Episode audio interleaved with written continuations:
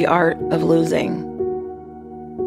One moment can change absolutely everything. When I think about life, it makes me think of a butterfly and how they symbolize blessings because their lifespan is so short.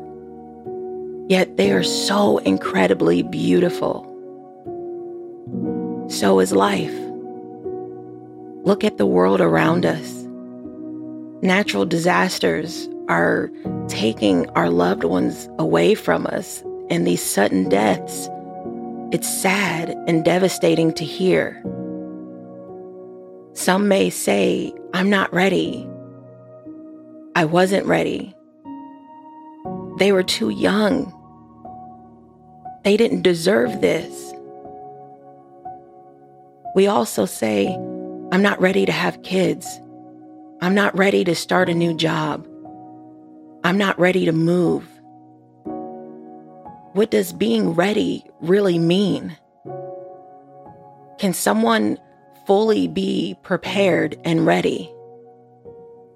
Look at military men and women going to war. Through all the training, were they really ready for what they had to see and endure? Sometimes when we feel we aren't ready, it's designed for us at the right time, whether we think so or not, whether we agree with it or not. Because He knows. He knows everything. And it's just the same when we think we're ready for something and we have, oh, the, I can't wait. I can't wait for this. I'm ready. I know I am. And God is telling us it's not time yet. He knows when we are ready and what we can handle. How badly does it hurt when you hear someone say it just takes time? It really doesn't because it's not something you ever get over. We learn to cope with it.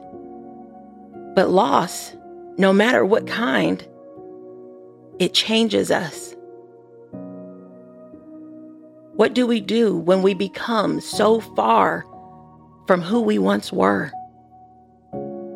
Whether it be a loved one who passed away, a relationship loss, or even memory loss. How hard and scary is that? Alzheimer's is a horrible disease.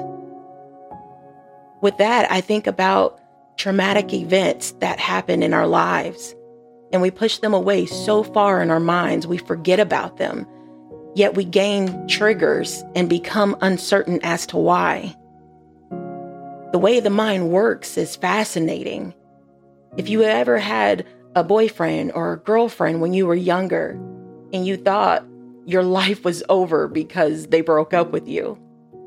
Yet years later, when you see them, you think to yourself, what was I thinking? What did I ever date them for? Because it was designed for you to meet them and allow you to go through and understand how you ended up where you are today.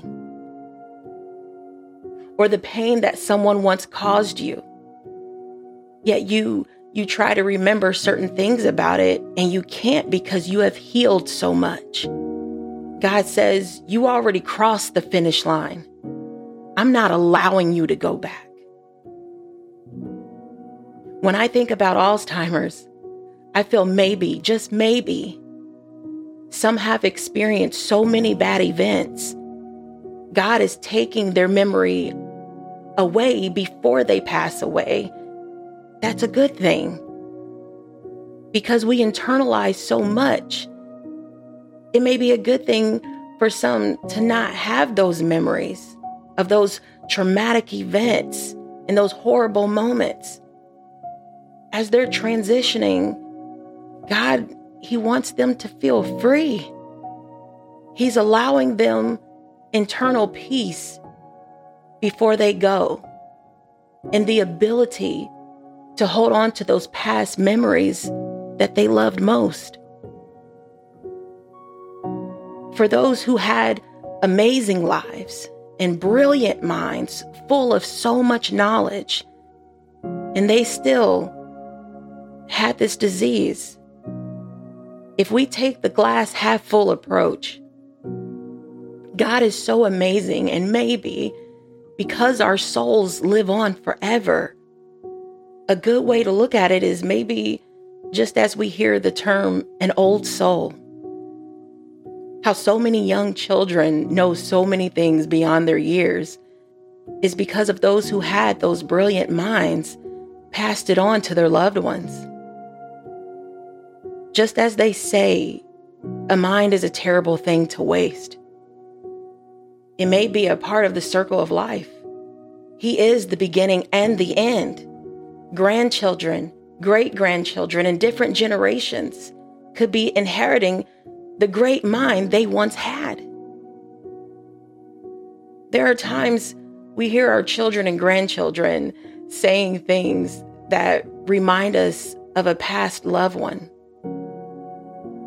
So maybe that can add some comfort to anyone who has or is currently going through this disease with someone.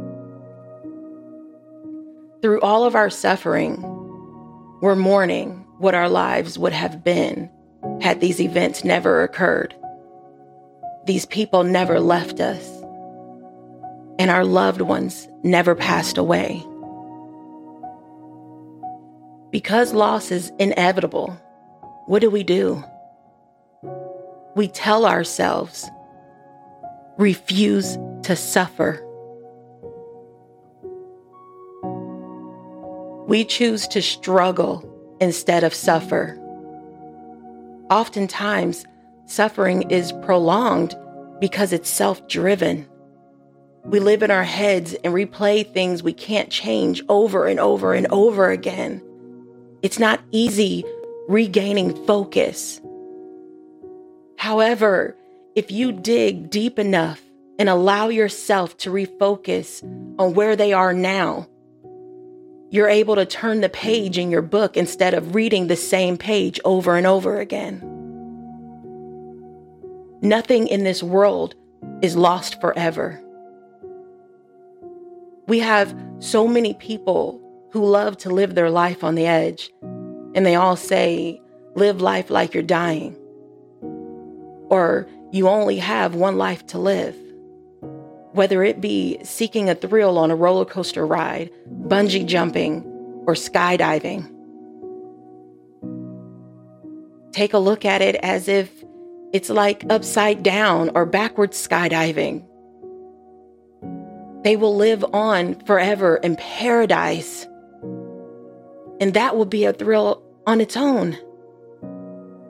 Because they're home, flying high, and their souls are free from this world, this cruel world.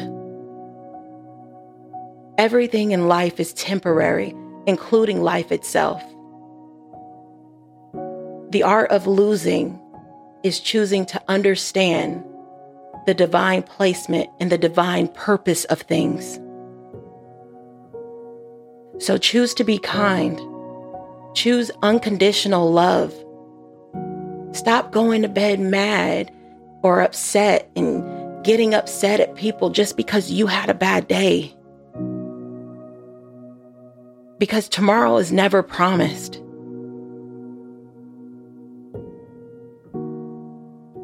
Stay blessed.